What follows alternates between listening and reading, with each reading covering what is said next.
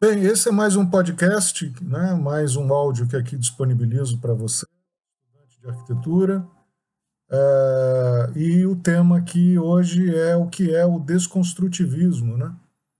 Arquitetura desconstrutivista, né? Por que esse nome, né? Por que desconstrução? É, bem, como início, como introdução, coloco aqui é, um, um, princípio que sempre eu utilizo né, nas aulas, nas minhas aulas, quando a oportunidade exige, é de que é, a arte, como tudo, né, ela evolui de acordo com o pensamento humano. Né? Então, quando você estudar, estudar qualquer período da arte, você deve sempre buscar entender o que se pensava naquela época. Né? Como o pensamento humano ou até que ponto o pensamento humano evoluiu. Esse é um primeiro princípio, né? E baseado nisso, entender que é, nenhum conceito está desconectado de outro. Né? Se você me perguntasse o que a medicina tem a ver com a economia, tem muito a ver com a economia. Né? A medicina, por exemplo, movimenta a economia. Você tem planos de saúde, que gera uma indústria né, é, para o bem e para o mal, gera emprego, gera um atendimento, supre uma necessidade né, a qual o Estado, pelo menos no Brasil, não consegue suprir por completo. Infelizmente, só os que têm condição financeira é, mais robusta têm acesso a esses planos de saúde, a bons hospitais, que são inclusive hospitais é, muito próximos do que se tem em qualquer lugar do mundo, em qualquer país rico. Né?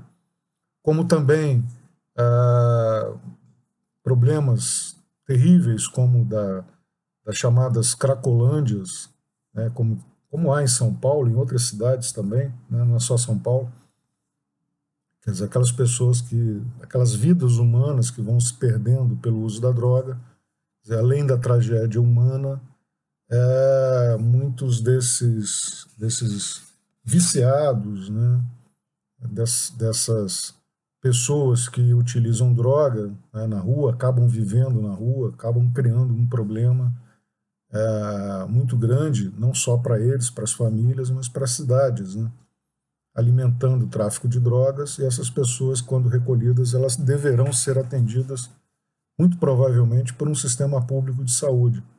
Então veja que é, nenhum pensamento, então, está desconectado, ou, né, ou nenhuma área do conhecimento está desconectada do restante, é um equívoco.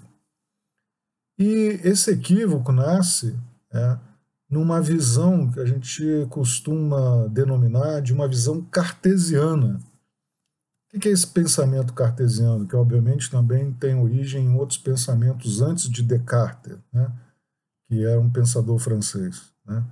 O pensamento cartesiano diz o seguinte: eu desmembro as partes quanto é, for necessário, quanto for necessário para entender o todo.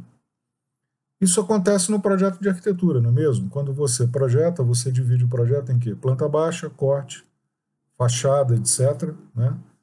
E o projeto é desenhado em 2D, em várias partes, para que eu então compreenda o todo parece paradoxal, mas é o que acontece, né? Eu leio a planta baixa, eu leio o corte, eu leio a fachada, e aí os detalhes eu vou entendendo todo da obra. Quer dizer, essa divisão cartesiana é uma divisão muito usada no pensamento, né? Quer dizer, dá origem a uma divisão é, de áreas de conhecimento, né? especificidades, né? profissionais, inclusive, específicos de cada área. Então você tem um sociólogo, antropólogo, arquiteto, engenheiro, assim por diante. Né? Então é, esse é o pensamento cartesiano. Não estou aqui dizendo é, que as coisas são necessariamente ruins ou boas. Né? Tudo depende da maneira como você vê. Né? Então essa visão cartesiana, por exemplo, você pode dizer que resulta às vezes em, é, em consequências discutíveis. Por exemplo, você tem na estrutura do governo Ministério da Educação e Saúde. Antigamente, né, o Ministério era da educação e saúde, não separado, né? porque se entendia então que uma coisa estava intimamente ligada à outra. Hoje nós temos na estrutura né, Ministério da Educação e o Ministério da Saúde.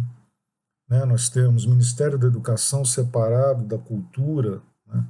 Quando essas coisas deveriam estar é, comungando dos mesmos objetivos, estruturas que deveriam estar é, fundidas, né? já que os objetivos são muito semelhantes. Então, são consequências do pensamento cartesiano. Né? Ah, e a outra questão, também para entendimento do que é o desconstrutivismo, é perceber que valores, né, de, de que o significado das coisas muda com o tempo. Né? A sociedade evolui né, e a o significado, a visão do mundo, né, ela também vai evoluir. E nisso há três palavras que difíceis, mas é bom que você aprenda se você não sabe. É, isso está ligado a uma área do conhecimento chamado hermenêutica. O que é hermenêutica? O que significa hermenêutica? Né? É justamente essa, essas mudanças né, de valor, de significados, que são traduzidos, por exemplo, por palavras, não é? Por exemplo, a palavra família. Você não pode, hoje, em qualquer estudo, tratar a família do século XXI como era a família do século XIX. Né? Hoje, a gente tem outras formas de família. Né? Você tem é, casais homofetivos que adotam, há também pessoas solteiras que querem ter filho, mas não querem casar. Quer dizer, é, pessoas que casam mais de uma vez, duas, três, filhos do primeiro que se juntam com filhos do segundo casamento. Quer dizer, esse conceito de família mudou. Né? Então a palavra família ela não pode ser tratada, querendo ou não, como se tratava, né? como ela era tratada há muito tempo atrás. Então a hermenêutica vai falar do pensamento, do, dos significados que vão mudando. Né? Isso é muito importante, por exemplo, quem lida com história, história da arte também. Né? E há questões epistemológicas. O que, é isso? Epistemologia é uma palavra que fala o quê? Da evolução do conhecimento. Né? Então a medicina tem visões diferentes né? É, é, das visões que havia, sei lá, no início do século, e por aí vai. Dizer, a ciência vai mudando. Né? E existe a hermenêutica ontológica. O que é hermenêutica ontológica? O que é ontológico? Quer dizer, também são mudanças do próprio ser, do indivíduo, né? os desejos são outros, as necessidades são outras e por aí vai. Né? Quer dizer, o desconstrutivismo é nada mais é do que pensar novos significados né? e desconstruindo uma visão muito cartesiana, né? de antítese, de, de visões antitéticas, né? Uh, visões contrárias. Então, mas é importante dizer que, na realidade, quem é, é, lançou a gênese do desconstrutivismo é um filósofo do século XIX, Nietzsche. Né? Nietzsche vai tratar disso, por exemplo, na obra dele Genealogia da Moral. Né? Então ele abre portas para desconstruir a palavra. Né? Pegar a palavra, o seu significado rever. Ele não cria o termo desconstrutivismo, mas ele vai abrir portas. Como o conhecimento evolui, nada vem do nada, é disso, por exemplo, que um outro filósofo já falecido, francês de origem argelina, Jacques Derrida, né, cria então o termo desconstrutivismo. Ele vai, é, então, desconstruir e pensar novos significados. Dando um exemplo, quando ele veio ao Brasil, ele veio para uma palestra cujo tema da palestra dele era o perdão. Ele, como um argelino, um francês de origem argelina, sofreu muita discriminação na França por ser de origem argelina. Né? E foi perguntado a ele, ou ele colocou, né, se ele perdoaria os que então o discriminaram, ou esses que discriminam deveriam ser perdoados. Então ele disse: o perdão se dá quando não há, quando o fato, quando, quando a ação é imperdoável. Se ela é imperdoável, eu ofereço então o perdão. Né? Se aquilo é imperdoável, então eu posso dar o perdão. Se é algo perdoável, eu não preciso dar o perdão, porque já é perdoável. né? alguém pisa no seu pé sem querer na fila do banco. É uma atitude chata, incômoda, né? mas a pessoa não fez por querer, ela não fez por maldade, então é uma atitude perdoável. Nós costumamos ser complacentes com esse tipo de situação. Né? Então, nas atitudes imperdoáveis, eu ofereço perdão. Então, veja que é uma maneira muito interessante de, de encarar o perdão. Né? Então, a arquitetura desconstrutivista ela vai é, criar é, novos referenciais formais, desconstruir, né, por exemplo, a forma cartesiana. Né? Você pegar o que é uma forma cartesiana na arquitetura? O Ministério da Educação e Saúde, projeto da equipe do Lúcio Costa na década de 30, no governo Getúlio Vargas. Né? O prédio são dois volumes compostos no eixo XY, isso é típico do pensamento cartesiano. É o Ministério da Educação e Saúde da época do governo Getúlio Vargas. Né? É, a, o desconstrutivismo, por exemplo, vai né, é, é, eliminar esse pensamento cartesiano em formas mais livres, né, e aí você pode recorrer como exemplo aos projetos do Peter Eisman, Zaha Hadid, né? uh, Daniel Libeskind ou o Frank Gehry, né? canadense radicado nos Estados Unidos, em Los Angeles. Né? O Peter Eisman, americano, né, numa palestra muitos anos atrás, em Tóquio, eu estava presente, ele comparou a arquitetura ao avião. Né? Então ele dizia que o avião é, mostrando uma imagem do avião da Primeira Guerra, a forma do avião seguia um determinismo né, para poder vencer a ação da gravidade, a física, né? E que, com o passar do tempo, o avião já não tinha que assumir necessariamente aquela forma. Né?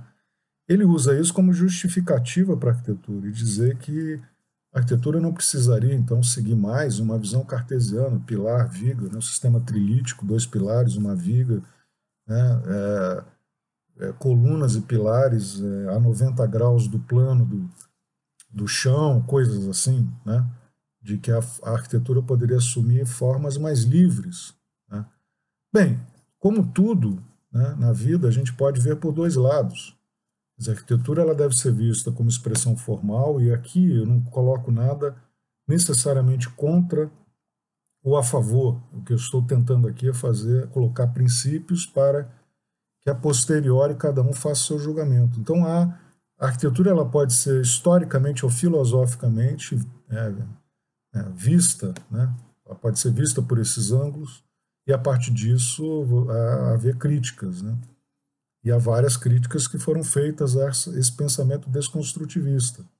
Né? Um autor é, que eu tive a oportunidade de conhecer, um grande intelectual americano chamado Frederick Jameson, escreveu um livro chamado As Sementes do Tempo, onde ele fala da pós-modernidade, ele é o especialista do pensamento é, é dessa época pós-moderna que nós vivemos. Né? Veja quantos valores, né, quantas discussões hoje se faz sobre vários temas políticos, sociais. Né? E nesse livro, o, o Frederick Jameson coloca, é, dedica um capítulo a dois arquitetos como referenciais da vida pós-moderna, né? ou como pensamentos antíteses. Na realidade, ele fala de três arquitetos, mas esses dois, particularmente, essa discussão, essa antítese, né? esses, esses contrários são muito interessantes entre a obra do Peter Eisman né? e a obra do, do Tadao Ando, japonês. Por quê? Porque o Tadao Ando ah, ele, ele trabalha dentro do que é chamado na crítica de um regionalismo crítico. Né? O Tadao Ando tem duas vertentes de influência, né? que é a obra do Le Corbusier, o modernismo, e a própria cultura japonesa. Então, mas a cultura japonesa, a visão japonesa de arquitetura, ela é muito forte na, na, na linguagem do Tadao Ando, né? e o que não o faz universal. Isso não significa uma visão chauvinista, uma, né, uma visão sectária. Né? Enquanto Peter Eisman e outros, esses outros arquitetos desconstrutivistas desconsideram questões é, como, como cultura local. Para eles não interessa. A arquitetura vira uma expressão formal onde esses aspectos não são mais pensados, Né? Então, isso gera uma série de críticas, obviamente. Né? Por onde caminhar, então? Como, como proceder, então? Né? Respeito aos arquitetos hoje, inclusive, né? que podem ser encaixados numa situação ou outra. Né? Há várias outras críticas que podem ser feitas. O Frank Gehry, por exemplo, que é uma arquitetura que tem limites. Né? Quer dizer, eu particularmente acho questionável né, pensar a arquitetura simplesmente como uma expressão formal, uma obra de arte, e que o ser humano seja desprezado, inclusive, nos, em princípios fundamentais da sua capacidade cognitiva, etc. Né? Mas não é, desmereço aqui a, a, a, o talento dele, a genialidade dele são indiscutíveis. Né? Então, como eu disse, dependendo de como você vê um ou outro, né? e como você vê o desconstrutivismo, né? como expressão formal, como pensamento filosófico, né? porque na medida em que eu desconstruo, isso também é perigoso. Não é? é a questão cultural, por exemplo, ela está ligada também à economia. Né? Quer dizer, as revistas de arquitetura querem vender também materiais, são propagandas de materiais. Materiais são comprados e não necessariamente é, muito bem-vindos ao clima de determinado país, né? como, por exemplo, o uso do vidro. E isso vai desembocar, por exemplo, no consumo de energia elétrica. Né? Isso pode desembocar né? num consumo que hoje não é bem-vindo, porque a energia, para a energia elétrica, eu preciso de, da natureza. Né? Então, mas, obviamente, está se pensando hoje numa autonomia das construções e por aí vai. Né? Então, veja como uma coisa vai desembocando na outra. Né? Uh, o outro aspecto também importante no desconstrutivismo, é um, um aspecto que eu considero positivo, foi uma evolução tecnológica, né, que é inegável. Né? Quer dizer, as formas mais complexas atingidas pela Zaha Hadid, que infelizmente faleceu tem alguns, alguns poucos anos, aos 65 anos, uma morte prematura, mas Gary, Eisenman e tantos outros, né? É, é, é essa evolução formal vem de uma evolução também né, da tecnologia desde a concepção do projeto, como conceber, desenvolver o projeto. Né? Quer dizer, são escritórios que têm é, tido uma grande ajuda da, do recurso tecnológico, né? como também isso vai gerar é, uma engenharia capaz né, de erguer esses edifícios complexos, de formas complexas. Né? Teremos esse ano a Olimpíada de Tóquio, e o Estádio Nacional foi reformado, uma arquitetura feita, acho que concurso, salvo engano, né, ganho pela Zaha Hadid, né? E veremos em breve durante os Jogos Olímpicos de Tóquio.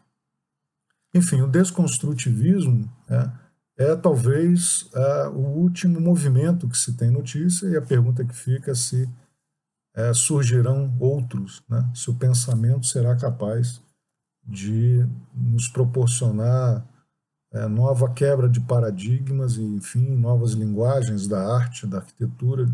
Né? É, outro aspecto importante também é a aproximação, isso me parece muito interessante, que o desconstrutivismo fez com as vanguardas do século XX. Né?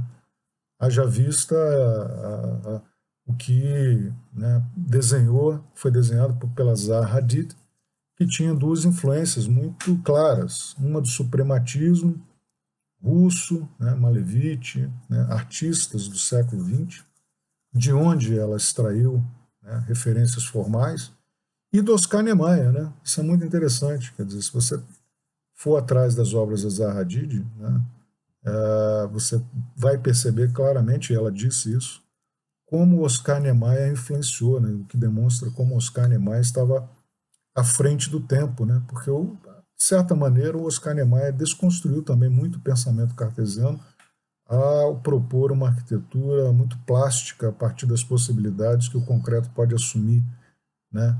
E hoje essas formas sinuosas é, estão muito presentes, as formas curvas muito, muito presentes no design de uma maneira geral. Né?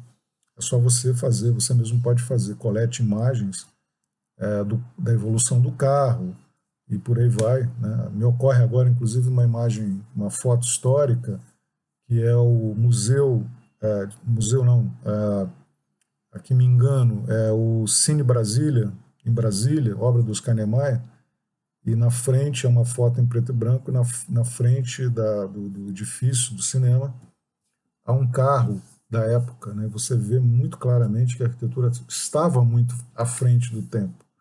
Né? É uma maneira muito interessante de você perceber. Né? Então, é, eu diria o mesmo para esses arquitetos desconstrutivistas, né?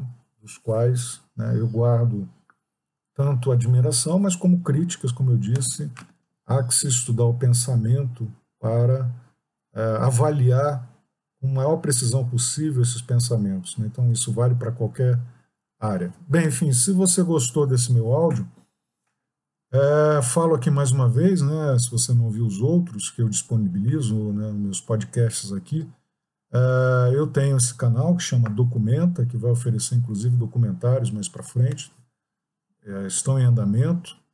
Vou disponibilizar e peço a você então que se inscreva no YouTube. Eu sou instrutor, professor da plataforma Udemy, que é para ensino à distância, onde eu tenho vários cursos para estudante de arquitetura, e esse podcast serve também como uma apresentação dos meus cursos de História da Arte, eu já tenho disponibilizado o módulo 1, né? assim também como disponibilizei é, cursos de geometria construtiva, que vai falar é, inclusive, eu falo do desconstrutivismo nesses, nesses, nessas aulas, né, que vai falar do exercício da forma. É, então, queria convidar você a participar, se inscrever né, no meu canal no YouTube, como eu falei, para que você receba as atualizações das minhas atividades, como também você matricule nos meus cursos pela Udemy, a plataforma Udemy, né, que vão te ajudar muito nas matérias é, do seu currículo, da sua grade curricular no curso de arquitetura. Né? Aos leigos, né, que estiverem ouvindo, pessoas que não necessariamente têm ligação direta com arquitetura, também convido a se matricularem nos meus cursos de História da Arte. Né? Haverá vários módulos, é, estão em andamento, né? para cada período da arte, da arquitetura. Então, para quem interesse, para quem tem interesse, então fica também esse convite. Então, deixo aqui um forte abraço. Até o próximo podcast com mais outro tema de interesse para estudantes de arquitetura.